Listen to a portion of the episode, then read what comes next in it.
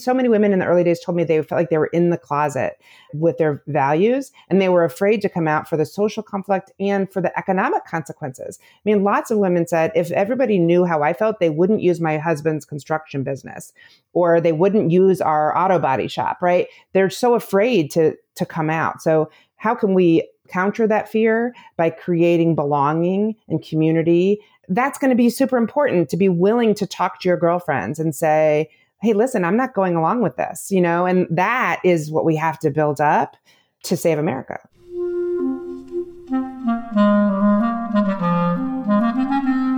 Hello, this is the Great Battlefield Podcast. I'm Nathaniel G. Pearlman.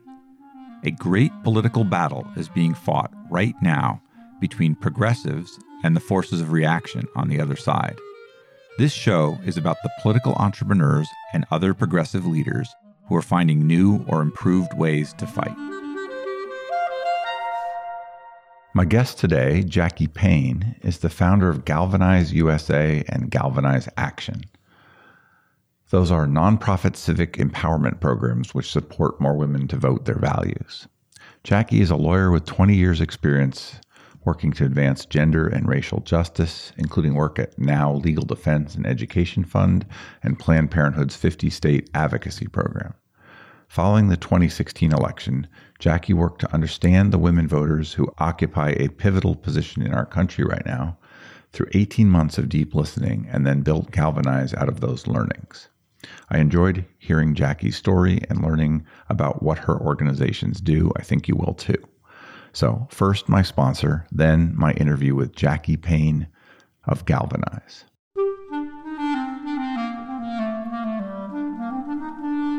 Launching a campaign? Change Digital launches campaign websites in as little as 72 hours using your templates built with your goals in mind. Choose your template, submit website content, and we'll take care of the rest. You'll also get social and email templates that are easy to use and match your website's look and feel. For less than $1,800, launch your campaign with a professional digital presence starting on day one. Visit changedigital.us to learn more and get started. Jackie, would you mind introducing yourself and giving me a quick biography? Sure. First, let me just say thanks so much for having me. I appreciate it. I'm Jackie Payne. I'm the founder and executive director of Galvanize USA and Galvanize Action. Both of those organizations are working towards the same vision. It's an America that has a robust and healthy democracy and one in which everybody, white, black, and brown, can thrive. So that's what I'm doing these days. My whole uh, professional career, I've been working to advance gender, racial, and economic justice. That started out in Johannesburg, South Africa. I was working there in 95, so just post apartheid. I got to help work on um, the gender provisions of the new constitution. So that was a pretty mind blowing experience, really transformative. And then I came back to the States and was a legal aid lawyer on the west side of Chicago for a hot minute before I moved to DC and spent about 15 years there doing policy, trying to advance progress that way. And then when Trump was elected in 2016, I'd been spending a few years doing movement building among women's organizations. In 2016, I was with a majority women of color organization, and we were all really just taken back by the fact that uh, the majority of white women who voted voted for Trump. It wasn't that he was a Republican, that's been happening for ages, but that he was someone who told us he was going to be racist and misogynistic and anti immigrant. And that really just felt like a, a moment. It was a galvanizing moment for me and for my friends and colleagues who were like, go get your cousins. Like, what is happening here? And really, at that point, I looked to see who was doing that, who was going to organize uh, moderate white women for progress. And there really wasn't anybody out there who was doing it on a long term basis. You know, campaigns would come up and do it cyclically. You'd hear about soccer moms or mama bears every couple years, but nobody was really doing that work day in and day out. And um, so that's when I started Galvanize. And you are one of kind of a pretty sizable cohort of people who started organizations around the same time for similar reasons, I think, in lots of different niches, a lot of whom I've interviewed. And so I'm really happy to have a chance to talk to you now. I think you really uh, fit into what what a lot of people are trying to do save this country from forces that are pretty scary in what they want to do. Um, I, I guess I want to just talk a little bit more about that biography before we get into Galvanize. There seems like there's a through line of an interest in women and their place in society that goes back a long ways. Where, where's that coming from aside from the obvious? Does that come from family? Does that come from education? What's the source of that? I didn't expect to go here, but let's do it. You know, I grew up feeling pretty empowered myself. I felt um, like I could do anything. When I went to college, I was raped. And I, for the first time, had this experience of having something happen to me because of, of my class, because I was a woman. I had this, it was a really shook me and this awakening of, you know, the world isn't totally you know fair. I mean i knew that but like i had this awareness of being a class of people for to whom things happen to. And as a you know middle class white girl that really was the first time that happened. So that kind of woke me up at that time and that was probably my f- first galvanizing moment where i became more interested in gender equity and started to understand that and look into it and learn more about and study it. And then um, that definitely became um, my path you know, sometimes when I ask a question like that and I get an answer like that, it knocks me back in my seat a little bit, as that did. I've had a lot of friends who have a similar story, female friends, and I have two daughters, and so it's it's hair raising to think of the risk that people go through in life that I haven't really spent a day thinking about on my own account. I assume everybody re- responds to that in a different way. Some people respond to trauma with some kind of resilience and it doesn't hit them as hard or takes longer time to manifest. And other people uh, you know it's it's far worse and kind of tracks them through life or depresses them. And i'm just kind of curious since you brought it up like how how did you deal with that and how do you deal with that? Yeah you know it actually um, absolutely informs what I'm doing today in terms of group support. Like, so I think the first thing I did was I went to group therapy. So I got to see that like it wasn't my fault and other people had gone through it. The next thing I did was try to get my own power back and figure that out. And so I became a campus acquaintance rape education person. I would go into fraternities and talk to men, meet them where they were and say like, you know, I'm sure this isn't your intention, but when you go into this party tonight, like, let me wake you up to how you need to behave. And so that was a way of reclaiming my power, but also, you know, it kind of um, set me on a path to uh, um, just sort of understand, like, this happens to so many folks. We can't say like these people are all monsters. How do you sort of work through what's happening socially? What what are we being taught that this is okay and that you can do this and that you can disregard what women say or that women are taught not to say what they want and and not even maybe sometimes to know what they want. So like how do we um, look at the systemic factors around something like that and start to break that down. So I started that with you know campus acquaintance rape education, and then throughout my life, I'm really looking at what is going on structurally and systemically, and how do we understand that, and then how do we find the opportunity to improve the situation. Did that play into the decision to go to law school at all? No, I was always going to law school. I didn't know any lawyers growing up, but I thought that that would be, I was very motivated by racial justice as a child. And I thought that I would go and, you know, be a Supreme Court justice or something and deal with equity that way. Um, so I was always planning to go to law school. It did make me, uh, you know, I was definitely galvanized around that issue in law school. And galvanized, definitely a word for you. Yes. word of the day. Uh, did you enjoy law school? What was the part of law that you focused on? Oh my God, I loved law school. I went to University of Michigan, um, go blue. And I was there um, in 94, 95 and 96. And it was an amazing time to be there. We were really, you know, at that time, even grappling with racial justice um, within the school, within the teachings. And I studied mostly like constitutional law. 14th Amendment was my favorite class. So I think constitutional law is just, it just feels like it trumps all other laws in, in kind of just an intellectual interest as well as sort of literally.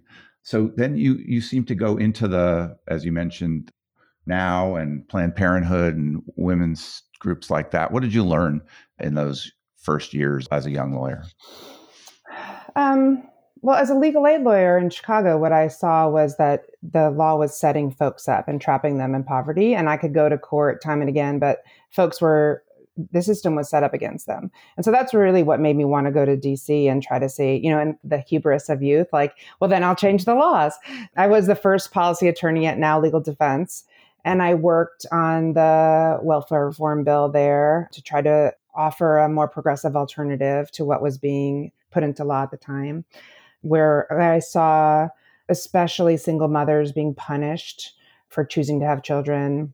And, uh, you know, quite a bit of that law is actually about punishing motherhood, which is pretty striking when you read it.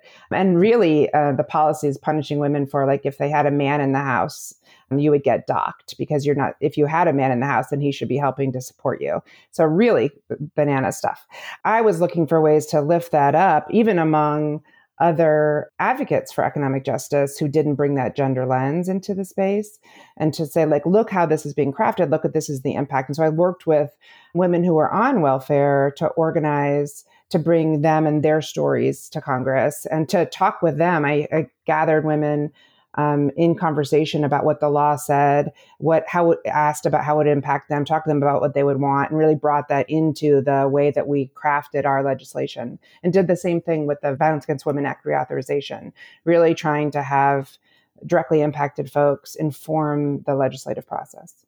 Did that have any impact uh, on the actual legislation? Not on welfare reform. I worked with uh, Paul Wellstone and Patsy Mink on that bill. They were using it as a, a marker, right, to show this is how the law should be. This is, and so we used it as a device to hold up a mirror to what was happening and show what the impact was and how we thought it should be. And that was a very righteous place to be to get to stand up there and say how it should be. But it was also a little bit of a lesson around do you want to be righteous or do you want to have impact, right? And so um, uh, Paul Wellstone and Patsy Mink passed away within a month of each other when we were doing that work. So it was pretty devastating for me to lose those two folks. And actually, that's when I, shortly thereafter, I left um, that work and went to Planned Parenthood and started working with them on um, moving from reproductive rights to more of a reproductive justice frame. How was that as a place to work? It was interesting. It's a very powerful place. You know, I learned so much. I definitely got schooled in things I'd never been introduced to before, like what a C4 was, how a political shop runs, um, when you have resources, what's possible. All of that was great. I found the staff amazing, very committed, passionate, hard workers. You know, we definitely worked long, long days. Um, one of the things that was hard was it was a lot of defense we were just constantly defending against attacks. And so all of the dreams of advancing more reproductive justice, supporting women in their motherhood, it was hard to find any time to do that because we were just trying to defend the, the ground we had. And clearly, you know, as you can see in the Supreme Court these days, like that is still very much happening. It's just an ongoing battle. It, it's, uh, I, I'm actually reading a book right now. I don't know if you've run across it called Jesus and John Wayne how white evangelicals corrupted a faith and fractured a nation.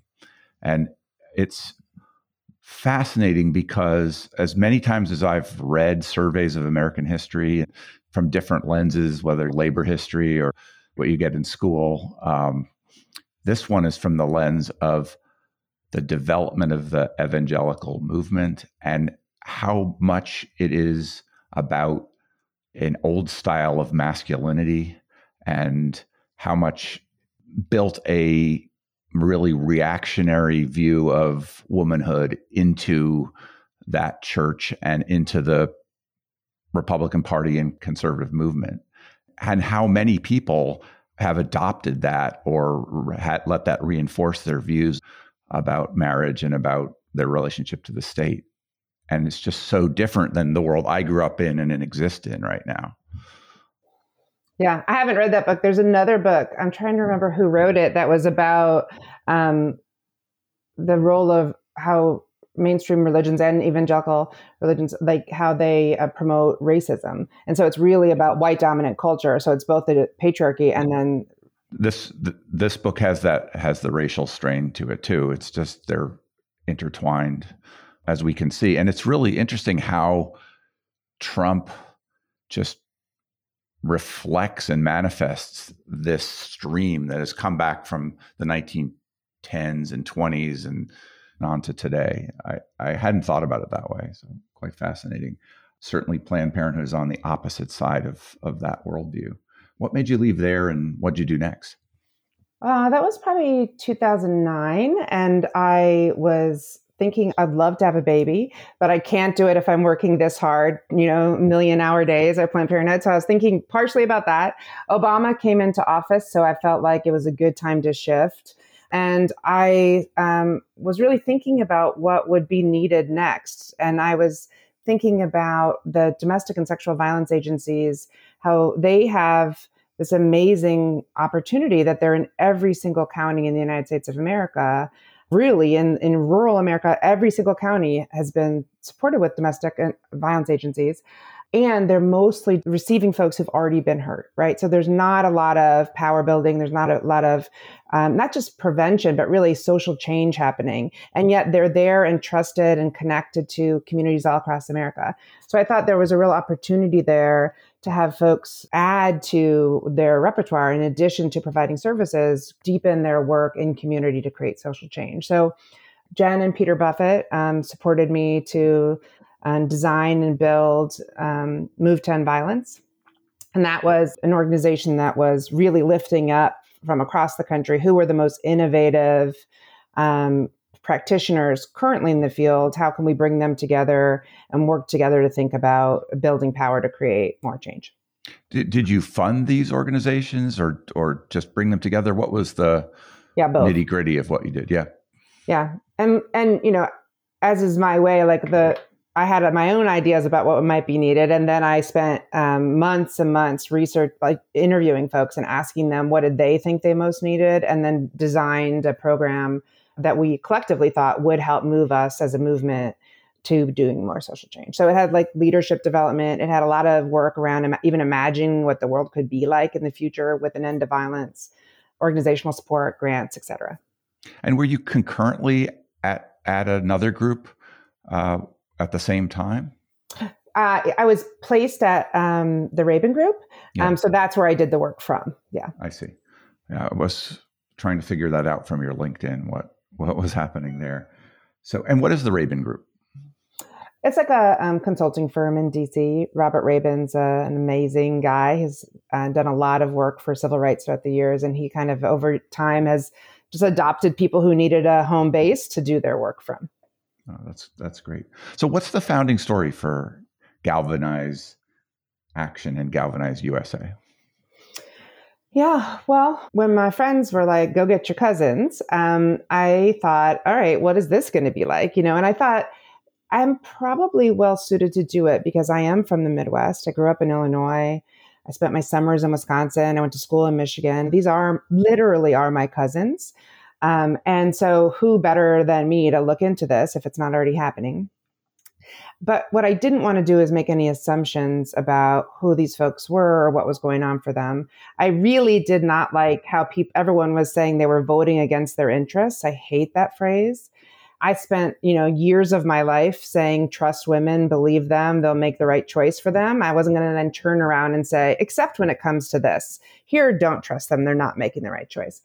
Um, so I didn't like that phrase, and I also really didn't like how reductive folks were being about who these voters were and what was going on for them. So I thought, let me um, go and sit with them and listen. So for the first year, I went around to community listening sessions, often hosted by domestic violence agencies in rural and small towns.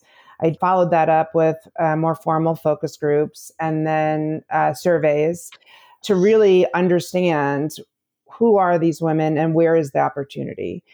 And the striking thing in those conversations was how many women, and these are women who are registered and who do vote, how many of them said they hate politics. They think it's just inevitably will lead to conflict. And 74% of them said they try to avoid talking about politics at all costs. They want to avoid it. They're surrounded, these are like more red and purple um, communities. Um, their husbands tend to be more conservative than they are, as do their fathers and fathers in law, sometimes their pastors. So they talked a lot about feeling like, even in their own home, like they knew how they felt. They tended to have the same kind of vision for America that I did. They wanted their kids to have full bellies. They wanted them to be in good good schools. You know, they want it, they want everybody to have health care. They don't know exactly how it should work, but they definitely think everyone should have health care, right?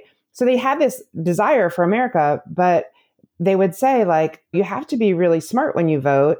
I've been disengaged. I'm not paying attention. I'm I'm stepping back from talking about it because it's always leads to a fight. So I feel like I'm I'm I'm out of it a little bit. A third of them said they don't feel like they know anyone who shares their values, including their husbands sometimes.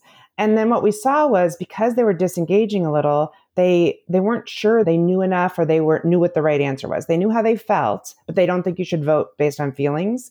They weren't sure they knew enough to be smart enough to get it right. And so 49% of the moms said, I'm afraid of looking stupid if I talk about politics. And 54% of the women overall in our audience were said, um, I feel like I can't express or defend my point of view because everyone they were talking to was coming at them, and this mostly men who were who were leaning into politics, who were watching Fox News or listening to the radio, maybe at work, um, right, or in the shop or in the truck, and so they would come home with these facts, quote unquote. And so women would say, like, I don't know, I'm not so sure, like. Um, he knows more than I do. And the men would say, like, yeah, I know more than she does. And like, because the men were more paying attention to their set of facts. So increasingly what we heard from women was like i'm just not so sure. And when it comes down to it i just want to back out of the whole mess and i don't want to have a fight. And so they lost confidence in their own selves in like were they sure how they should vote? And they tended to vote in a way that was in line with folks around them who said this is the right way right? And that's actually a very rational thing to do. If you're not sure you know enough about something it's quite rational to look to people you trust and to follow that. We all do that in different parts of our lives. For a lot of the women I talked to, um, that's what was happening for them. That's that's really fascinating to hear. I think that that some of the narrative that I absorbed was as a result of Trump, women were getting more involved. And I think there was a class of women that perhaps were that were becoming the activists. But it sounds like if you if you talk to regular people in the places that you did, there's a little more reality there to to how to how people responded to that moment. Yeah, I definitely think that's true. We saw folks joining Indivisible. We saw people doing the Women's March, right? So these are the folks that are just like a rung below that in terms of civic engagement.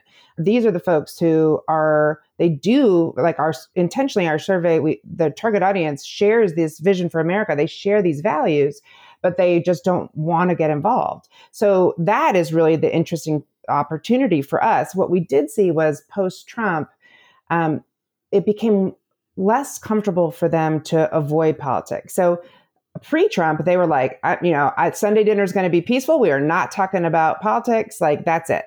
Post-Trump, they started to see it became more uncomfortable. They started to see people in their lives saying things that they really did not like. So just staying silent didn't feel as good anymore. So now it was that moment of like, I hate the division. I don't like what's happening. I don't know what to do about it. I don't feel equipped to do something about it. I'm uncomfortable. And that discomfort was our opportunity because we were like, we feel similarly. Come on in. Let's work on this together. So you spent that time kind of getting to know your target audience. What did you do next?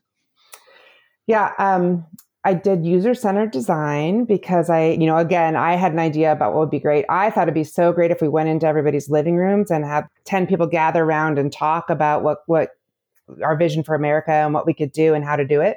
And the women who we researched said, like, uh, were you not listening to me? I just told you the worst thing I could do is go into someone's living room. I don't think anyone's going to agree with me. When it comes around the circle to, and I have to talk, I'm going to feel stupid.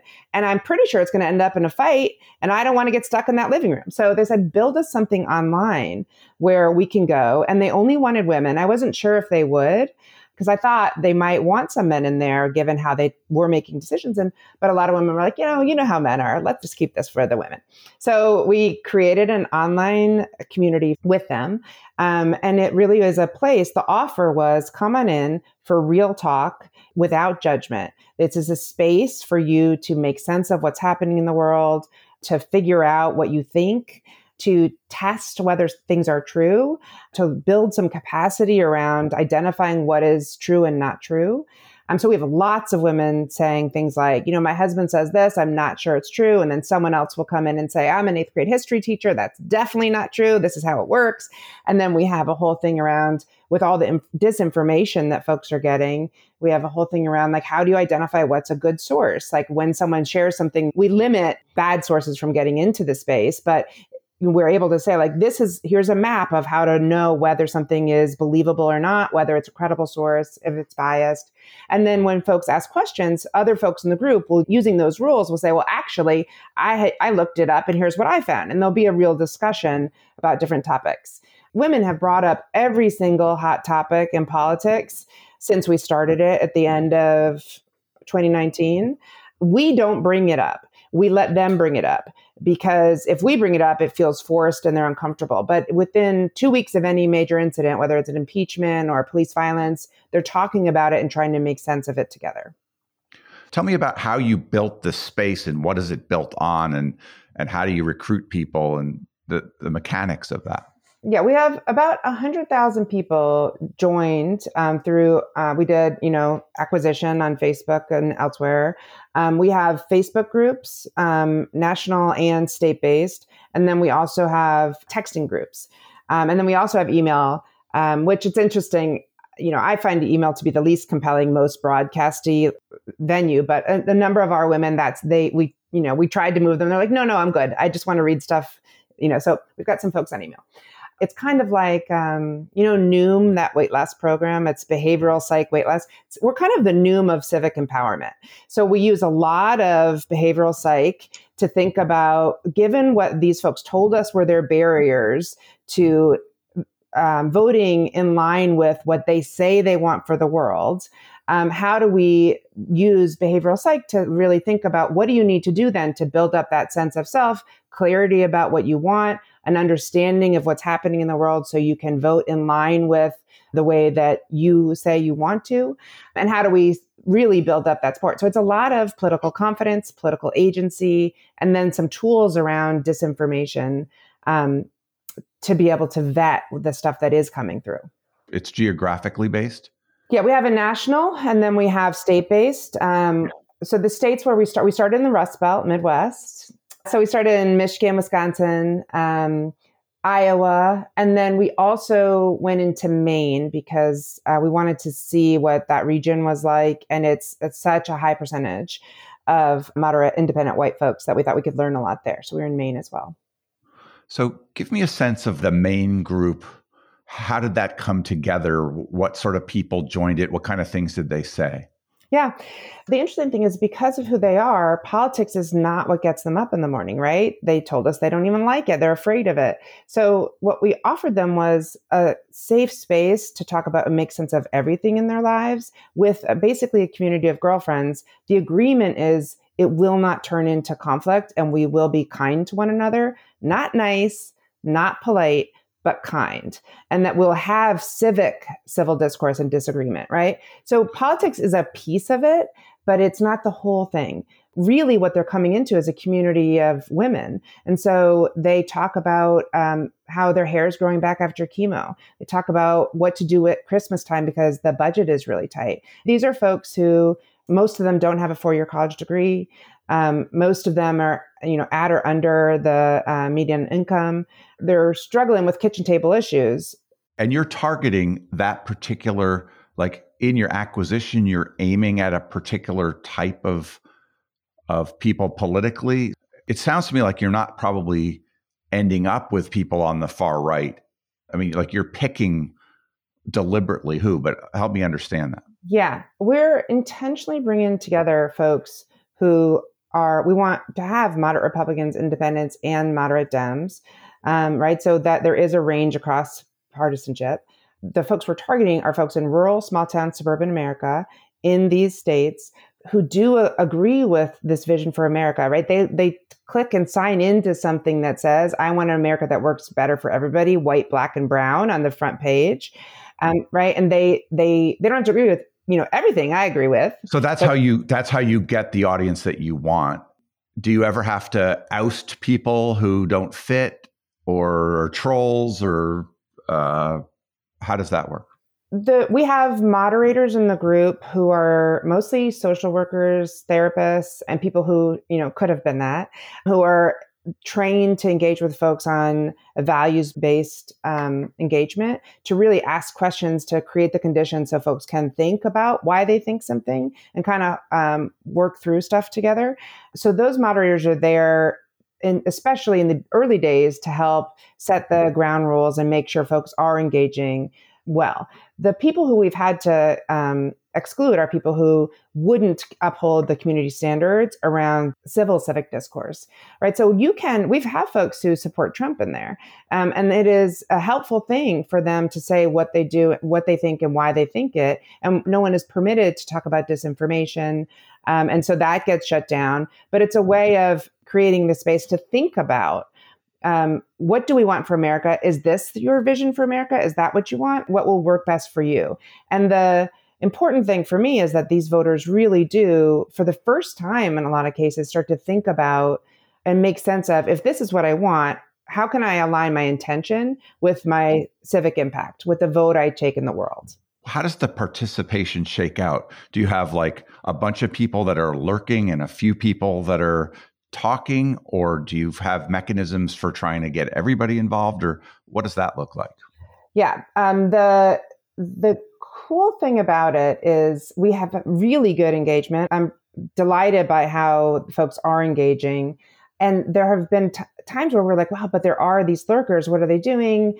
Um, should we get rid of them? You know, clean the list. We don't want to have vanity numbers. We're really trying to make sure that's the most robust thing. But what we found was there are quite a number of women who say, I don't feel ready to talk yet. And we see this all the time. People saying, I just am ready. I'm just listening. Or it's like kind of like long time listener, first time caller. We get that a lot. People will be like, I've been here for a year. I now feel comfortable talking. I want to share this idea. And so many women saying, I don't have any space like this in my life. Some of them saying, um, one said, like, I changed how I voted in this last election and I've lost all my friends. And, you know, so it's just about how do we create this space for them to start to build that confidence? And increasingly given what's going on in the world how do they become agents to protect our democracy? So no matter how they vote how do they understand what is a lie and what is truth? How do they as patriots as americans say i will not let this bill that's going to invalidate a fair election go by without doing anything about it? So they're not naturally activists in this arena, but they are volunteers in their schools. They're, they are, you know, very vibrant in their community. So we're trying to build up before 2025, not only this confidence to vote in this way, but also, and against a lot of conflict and pressure, but also to build up their willingness to stand up uh, against the erosion of democracy. What surprised you the most about what you've seen in these groups? I've fallen in love with these ladies. Um, and I think that's really important because people know if you're organizing them or for, you know, to some other means, or if you really care about them and see them. And what so many of these folks need is to feel seen and to feel safe so that they can act. Um, and, you know, I think there's tons of folks who would find this annoying that I'm having to do this, that this is, um, you know, that I'm spending my time and resources on this that I feel like, you know, there's ways in which this is a continuation of what we want to see in the world where folks are like stepping into their power and and really using their civic power to make this country better. I mean, so many women in the early days told me they felt like they were in the closet with their values and they were afraid to come out for the social conflict and for the economic consequences. I mean, lots of women said if everybody knew how I felt, they wouldn't use my husband's construction business or they wouldn't use our auto body shop, right? They're so afraid to to come out. So how can we counter that fear by creating belonging and community and then doing behavioral like practice. So we do challenges, take a brave action this week and report back. And 80% of them took this action and reported back. And then one of the stragglers came back after and said, you know, I didn't do it. She texted two weeks later and said, I didn't do it, but then I saw what everyone else did and I did it. And like, and she's affirmatively texting us, right? And ultimately, that's going to be super important to be willing to talk to your girlfriends and say, hey, listen, I'm not going along with this, you know, and that is what we have to build up to save America. Can you generalize about the changes that you saw happening with these women? With the willingness to come out of the shadows, the willingness to practice saying what you think when you haven't done that. In this arena, again, I just want to say that these are confident, strong women in other areas. It's just this arena one of the things that's remarkable is that they're super open minded. And one of the things that they're proud of is that they can see both sides of something. It's why they tend to be in, the middle. They're independent. They're not strongly a, a, affiliated with either party, which also is part of the problem. None of us really look, read all the bills and decide this is what I think on this bill. We default to what our group tells us and they don't have a strong attachment to either party so they don't have a group that's telling them what to think. So they're having to figure it out. And so that open-mindedness is also a beautiful thing and there's so much opportunity there. Do you think that the process moves them in a party direction over time? I think in a country where the republican party is not participating as it once did, right? Where it would offer a true other party that is offering ideological options for folks. You know, it's one thing to say, I'm, I'm becoming nostalgia for decades ago, right? Where me too, where we, I, right? Yeah, I mean, we just have such a broken and corrupt and lying and dangerous Republican Party right now, which it hasn't always been. Uh, uh, at least to the degree where they will try to overthrow an election type thing. So are you saying that because of the more functioning Democratic Party, they're moving that way? I, I would say, especially in Galvanize USA, which is a you know nonpartisan thing. What I would say is we don't even measure who they're going to vote for in there. What we measure is are they engaging? Are they reporting back that they took actions that from a psychological standpoint will show an increase in agency? Do they ha- feel like they have more political knowledge? Are they taking a news quiz and saying, this is the disinformation? That's what I'm measuring there. Galvanize action is where is a totally different story. Galvanize action, our mission is to move the margins on voters where it matters most for an election. Um, and I I have it that it really is a very separate organization because I want to protect the sanctity of what Galvanize USA is and what it really is doing for the members of that community to build up their civic empowerment. Galvanize Action, I can tell you, is all about finding exactly the right people in the counties where it matters, connecting with them and moving them. And I'm delighted to talk to you about that because that's where so much of our innovation and success has happened when you talk about having 100,000 women in a group, I'm, I'm a, kind of both wowed by the, the size of that. And then I also compare it to the total number in the country. And it's so small because we really would love to be doing this with everybody in this category and in other categories, right? How do you think about like how you scaled up to this and how you could scale it up to an even greater degree? Yeah, we're very research and science driven. So, what I want to do is get it right as we go. Not perfect, but right. And I want to make sure I'm serving the women who join us. I didn't try to go faster than I thought we would be able to create transformation. So I think you have to move at the speed of trust, as an old mentor of mine would say. And so we were building up both the the building blocks about if this is the barrier and what does psychology tell us are the proper interventions, how do we build that, create it, and then grow it? So this year, I think we'll, our goal is to double it to 200,000. We're going to expand into Pennsylvania and Ohio, and then potentially down into the Southwest. That would be a new area for us. Um, so we're starting to build that up. And it is, Galvanize USA is majority white, but not exclusively by any means. So when we went into these rural and small town communities, what we found was there are there even if we were talking, you know, looking initially at the white women there, there were um, Latinas and Black women who are living in small towns who what we were offering really resonated with them, and so we have a, a multiracial community in Galvanize USA. In Galvanize Action, I, as I'm going in, I'm targeting the moderate voters in these, in these, especially in the Rust Belt um, it's almost exclusively white. Really, that's who I'm going after. Who who needs to? What margins do we need to move? You know, I actually I want to just touch on the why of that. Why white women? It's really twofold. One is because of the size of the white women voting bloc, and the second is where we live. So, in terms of the size of the white women voting bloc, I honestly did not know this before I started Galvanize. In 2016, there were twice as many white women voters um, than all voters of color combined.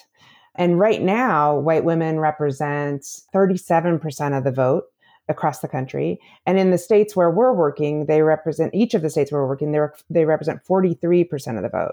So you just can't have a majority of white women join a bigger majority of white men to vote for the status quo or worse because that's why we're not making any progress, right? Across any of the issues. Part of it is the scale. And it's anticipated that white women will be the largest voting bloc for um, decades to come. So that's the scale. And then the second part is where we live. And I know that the folks who listen to your podcast know a little bit about democracy. When America was created, we intentionally created structural bias in favor of less populous, more rural states.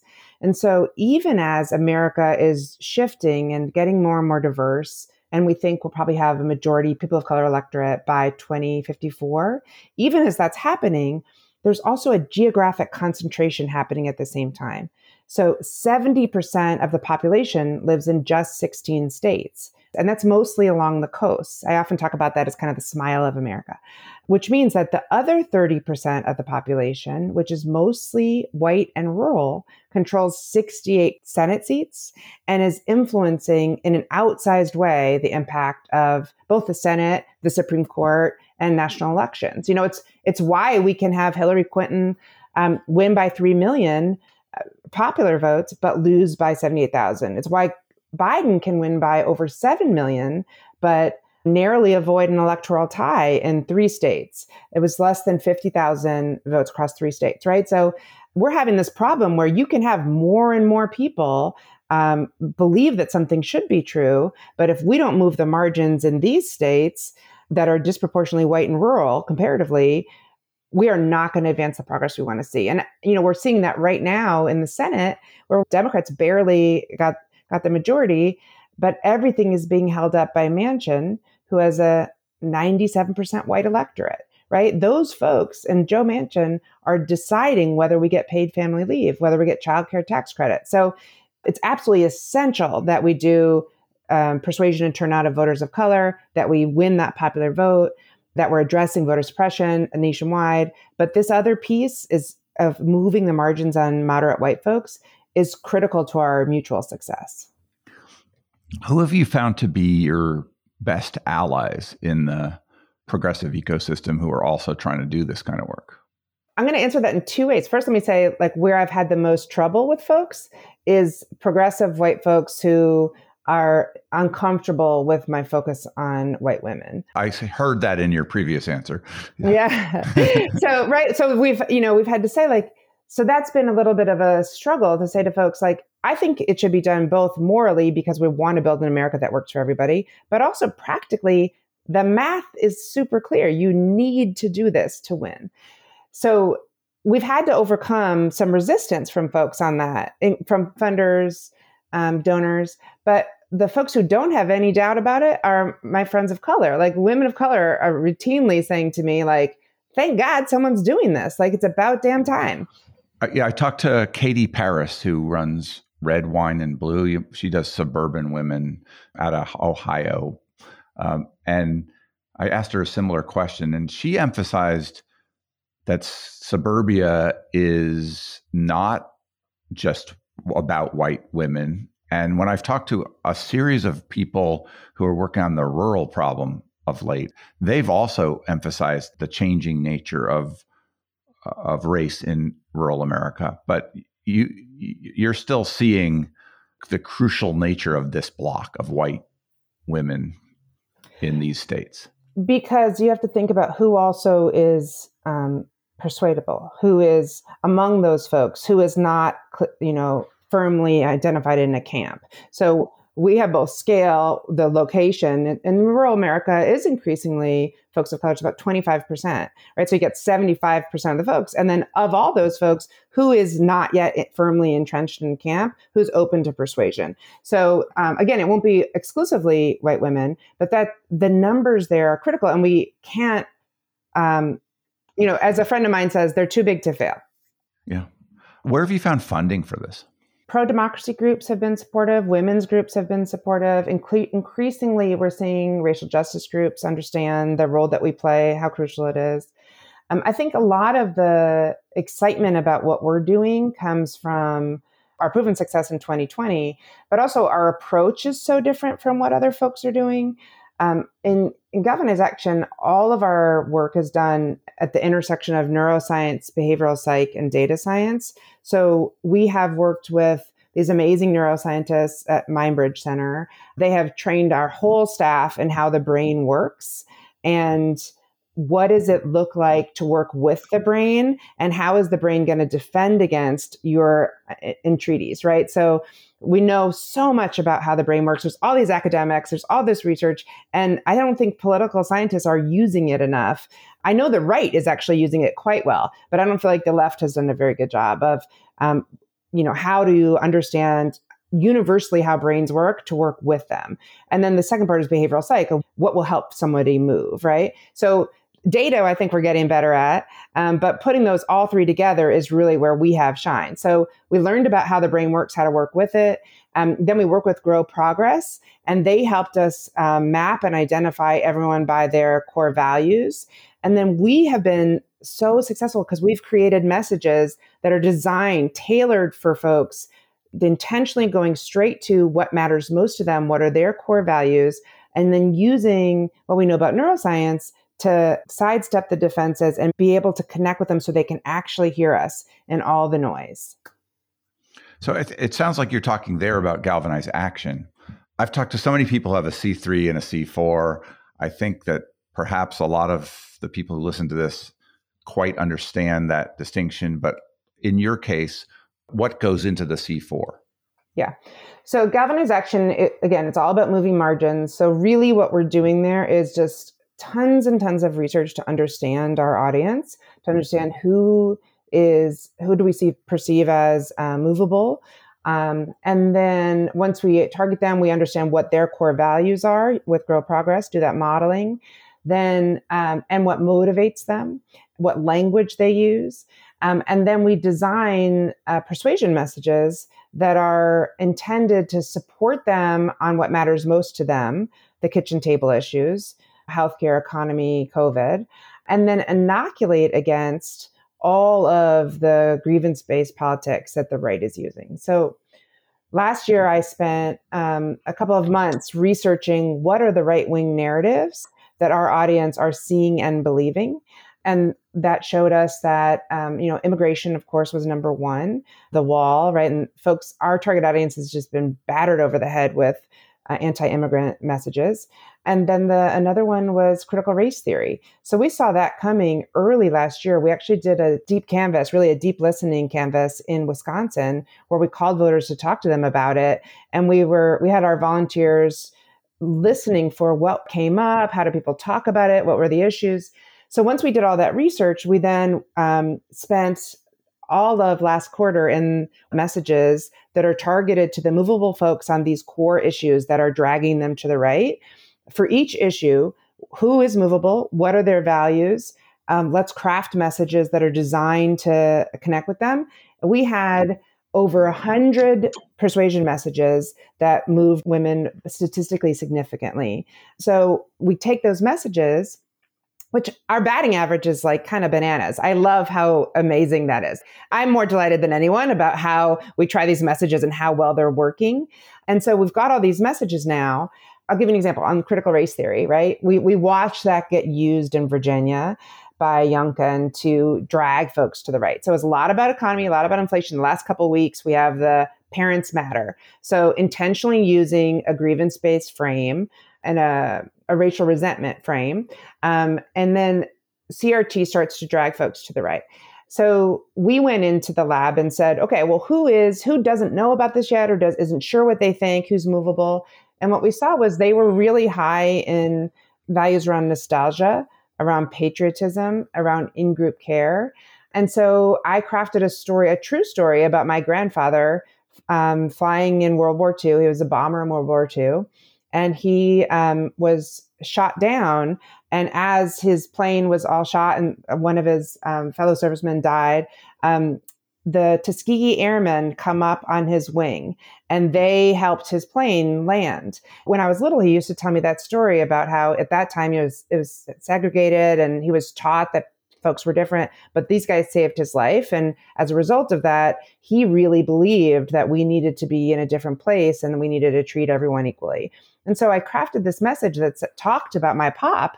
And like back then it was segregated, but look what the Tuskegee Airmen did. I know my pop today would want us to be talking about how racism still exists in school and how it shouldn't be like that and how we need to just like give people a fair shot kind of thing. That message moved white women 32 percentage points towards supporting teaching about racism in schools. For how long, I'm wondering? So this is the first step, right? It's first it's directional. Find out what's going to work in the lab. It's against a placebo. Then the next step is um, take that the messages that worked really well and turn them into memes and gifs and and ads. Last cycle we created and these are on uh, the Galvanize Action website. We created all this same kind of research and we gave it out to PACs and to C4s the One for All committee created four ads that worked exceptionally well and moved white women seven to nine percentage points. Where those ads were played, we really reversed the trend of what was happening in America. So white women went for Trump in even graders in 2020, but not where we worked. In Michigan and Wisconsin, we reversed that trend. In Wisconsin, we saw an 11 percentage point shift among white non college women towards Biden, right? And so, and obviously, we're not the only reason. Part of it is like really understanding folks, connecting with them where they are in a way they can hear it with these kinds of messaging. Now, they're constantly being uh, barraged by other messaging, right? So part of that is going to be stickiness over time. And so that's the next step for us is like in the field, testing it in the field, and then looking at stickiness. Persuasion ads in general aren't that effective or sticky. And that's why folks use them at the very end. What we're doing is figuring out how in Galvanize Action, our ads are softening the ground for candidates right now we're working to inoculate against things like critical race theory. It is not about a particular race or candidate. It's about what are these issues that are coming up that are grievance based, that are dividing us, that are pulling folks away from what they say they care most about. They say they care most about gas in the car to get to work to feed their kids, but they're being triggered intentionally by the right using fear based politics um, and trying to say like this is scary. Your kids are being taught something which they're not being taught right? And they're uh, creating chaos and lack of control. And what we know from neuropsych is when you create chaos and a lack of control especially our audience wants order and safety and they will look towards a strong man to give it to them. Even if trump was creating that chaos and, and lack of control and fear of immigrants folks are looking for safety. And that's textbook authoritarian uh, playbook, right? Like that's that's throughout history. So he just used it very well, and we're still seeing it today. That's why looking at things like immigration, at CRT, at socialism, what is being put out there to scare us and divide us? How do we connect with that audience who's being targeted and who is by definition persuadable on either side? We do the work now to inoculate against that basically shut out that noise and get them to focus on what they mean to focus on, what they care most about. And that's the kind of the beauty of the work that we're doing now. We're doing it in Michigan, Wisconsin, Pennsylvania, and Ohio right now. And then as we move through the year, we're doing the research in the Southeast and the Southwest so that if folks want us to come in, that we have the ability of offering them that research, those materials. When you look around at the other messaging coming out of the left, out of progressives, out of the Democratic Party, I'm assuming you have some strong opinions about how that's being done. What do you see that makes sense and what do you see that doesn't? I would say the mistake that I see some of us making is that uh, um, continued desire to fact battle or persuade with facts. And the neuroscience tells us really clearly that most of us, including us, right, don't make decisions consciously or based on facts. Most of the things that we do are done subconsciously. That's increasingly true in a world where there's just a barrage of information. Our brains cannot possibly take in all the information we're getting. So the brains create shortcuts and then we rely on things like social proof, right? There are certain things that we know how people end up making their decision, and that once they make their decision, then they go looking for you know information that is going to confirm it, the confirmation bias. So what I see still too often is an attempt to meet people at uh, to persuade people with facts. I find that to be disappointing and i see that the right is not falling into that trap right the right is targeting values and emotion um, they're also definitely targeting fear, which is dangerous for us.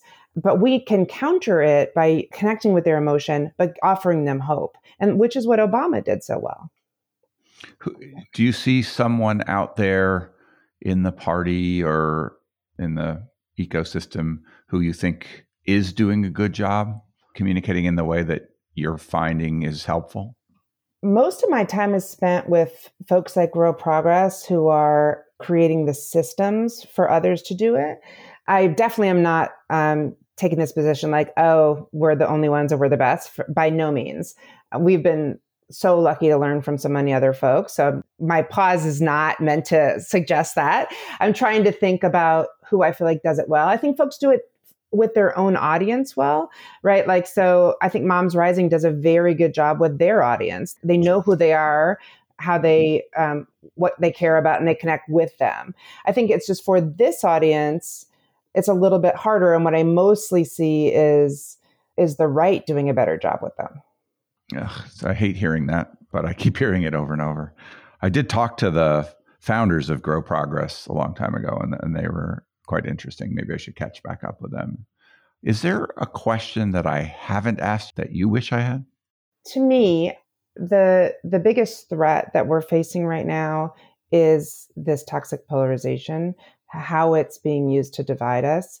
Um, and I I know, and one of the reasons I was so happy to come onto this podcast is you really are um, doing such a good job of drawing folks' attention to the threat that we have with our democracy now, how fragile it is, and how we really need to be stepping into taking action. I think the the hope we can offer is if you connect with folks as they see themselves and as they want to be seen, and really put the time and effort into it. Um, you can just stand with them as they exercise that more right? So like i i see that happening every day. In such a dark time our our work is super hopeful both on the um, galvanize usa because we are inoculating against that polarization. We are getting folks to see each other. And i think one of the biggest risks we have now is um, a combination of how many republicans think that this election the 2020 wasn't valid. The majority of Republicans do not believe that Biden was um, fairly elected. So if you're them, you think, I have to save democracy. It was stolen from us. And the majority of Republicans honestly believe that. And then you ask folks who is willing to use violence to protect democracy. And we've got a third of Trump voters saying, I think violence is necessary to protect democracy and our American way of life, right? And and another 20% of Democrats. So we've got a fifth of Americans saying, I think violence may be necessary to protect democracy from very different points of view about what's what's going on in the world, but very willing to use violence against their neighbor, right? And if you are a student of history and sort of like the global end of democracies, I think one of the best books I've read recently is How Democracies Die. Such a good look at the at globally, right? And we can, what you can see is it, the recipe is there for serious trouble. And a big part of that is seeing each other as the enemy and being willing to use violence against each other and get rid of all the rules at any cost. And so I think the hope is we know that we know better and we know how we can do it. So how do we stand up, all of us, um, and say like, let's let's reclaim America, let's do it together, and let's let's not participate in the, the dehumanizing of the other folks who are have a different political view. Um, because if we participate in that, we are going to hasten the road towards the end of democracy. We're developing a path to do it about how to connect with folks, how to move them. Not everybody, right? Some folks are not interested. They actually don't share our vision for this America. They are incredibly racist and anti Semitic. I'm not talking about those folks, but most people are just trying to live their life.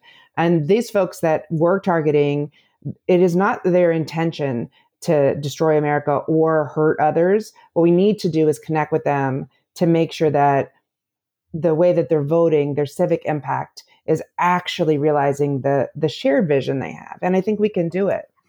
If I have a fear, it's that destruction is so much easier than construction. It's so much easier to knock a house down than build it. And I think it's almost demonstrated by your work. It's hand to hand connection. It's a lot of effort to move people in this direction. It's so easy for Trump to tweet something out or someone aligned with him that is destructive and polarizing and divisive. What gives you hope in a time where so many forces are so incentivized and interested in dividing us? And it takes so much effort to bring us together. The hope is in um, what we're seeing every day. Like our volunteers love the work that they're doing with us. The deep canvassing calls that we make where we connect with voters, like our volunteers love it because it, it, it takes away what we, especially progressive folks on the, um, you know, um, in our urban enclaves that are super diverse and progressive, like talking with these voters it takes away some of the um, stories we've been telling ourselves about who they are. And it really is a way of saying like what is going on for you? And as we start to see each other and understand each other. We do see each other's humanity and we can see that there is a path forward. And what we need to do is connect with these folks before it's too late right? And that they're being so cleverly targeted by the extreme right. And so i would say one thing is you know put in the work do it now but also invest in the kind of work that we're doing, that Grow Progress is doing, that the Mindbridge Center is doing, where we are taking every bit of the science and research that exists and using it to our advantage so we can compete. And not only compete, I mean, we're having some blockbuster hits, but that takes investment now. You know, that's one of the things that drives me nuts is how all the money comes right before the election. But I had to do the research on what were the right wing narratives that folks were seeing and believing that would be threats and to do the deep canvassing last spring to know what really we were up against so I could create the message so, so I can do it. So it's got to be year round, day to day investment in the research. And our approach is, I'll say this is the other thing that gives me hope. It's like we believe in scaling by sharing. We um, we want to, to create this America. We want to save this democracy. We are not competing with other folks in the field. When we learn something, we share it. We're having a um, a briefing on all this research that we've done and all these effective messages that we've created in February. And then in June, we're putting out a playbook for allies in the field to use to say, see how we did this? Deconstruct this message. If you know that this is their value, connect this way. Right. And so, and I think that we're doing that. And the more that we can do that and connect together and realize this is not a time for competition. It's not a time for, you know, one upmanship. This is a time to pull together and say, like, what is the best of the best? How do we riff off each other? How do we fail fast and learn? But really, you know, we work with our heads, all the science, but you have to move forward with your heart. And folks need to know you see them and they are part of the America you're building. Once they feel seen, right, then you can move together. And that is a big part of the work that we have to do going forward. it's just really good to hear that it might be working. Is there anything else you want to say? I want to say it is working.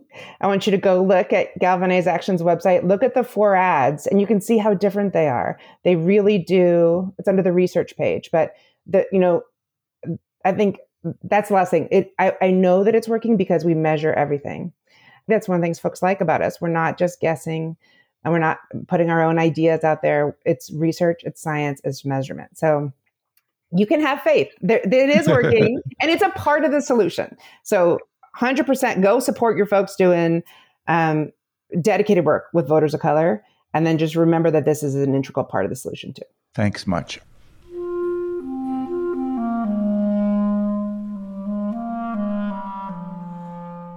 That was Jackie Payne. Jackie is at galvanizeusa.org. This is Nathaniel G. Pearlman with the Great Battlefield Podcast. You can find us at greatbattlefield.com or by searching for Great Battlefield in places where podcasts are found.